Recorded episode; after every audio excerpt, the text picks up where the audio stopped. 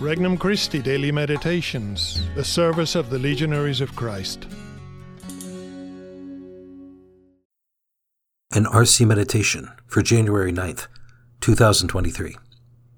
The Feast of the Baptism of the Lord. Jesus' Humility. From the Gospel of Matthew, chapter 3. Jesus came from Galilee to John at the Jordan to be baptized by him. John tried to prevent him, saying, I need to be baptized by you, and yet you are coming to me? Jesus said to him in reply, Allow it now, for thus it is fitting for us to fulfill all righteousness. Then he allowed him. After Jesus was baptized, he came up from the water, and behold, the heavens were opened for him, and he saw the Spirit of God descending like a dove and coming upon him. And a voice came from the heavens, saying, This is my beloved Son, with whom I am well pleased.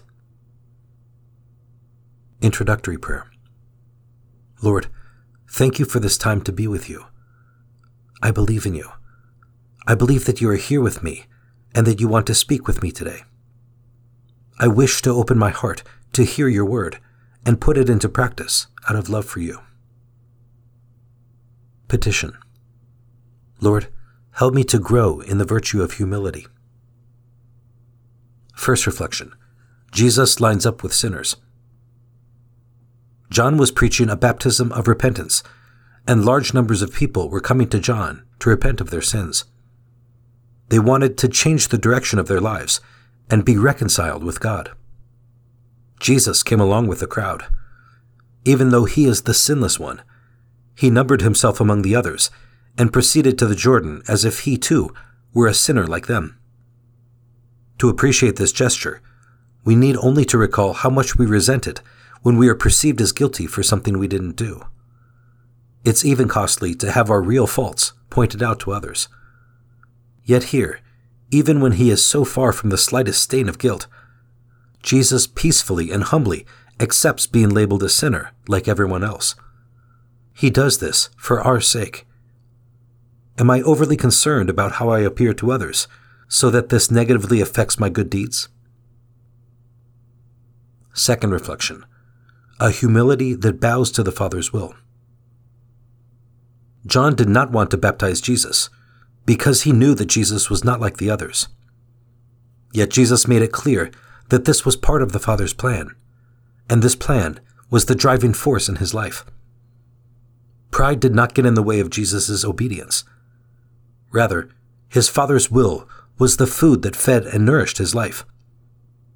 My food is to do the will of the Father and to finish his work. What does my own heart feed on? If it is not fed on the Father's will, then could pride be subtly at work, turning me into my own highest purpose? Third reflection A Father's Blessing. Heaven responded to Christ's obedience this moment foreshadows the definitive opening of heaven to mankind's salvation, accomplished through Christ's sacrifice on Calvary. The heart of sacrifice is obedience, and obedience is not possible without humility.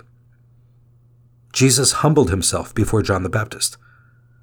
The Father saw his obedience and was pleased, praising him out loud. This is my beloved Son. To listen to him is to follow his example. Conversation with Christ. Lord, thank you for the gift of yourself. Teach me to be humble. It is hard for me to put others ahead of myself, to take second place, to let others win the praise and glory I crave for myself.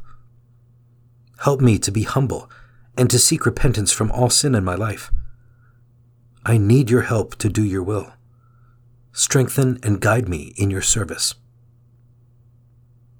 Resolution I will do a hidden act of charity for someone. For more resources, visit regnumchristi.org or download the Regnum Christi English app today.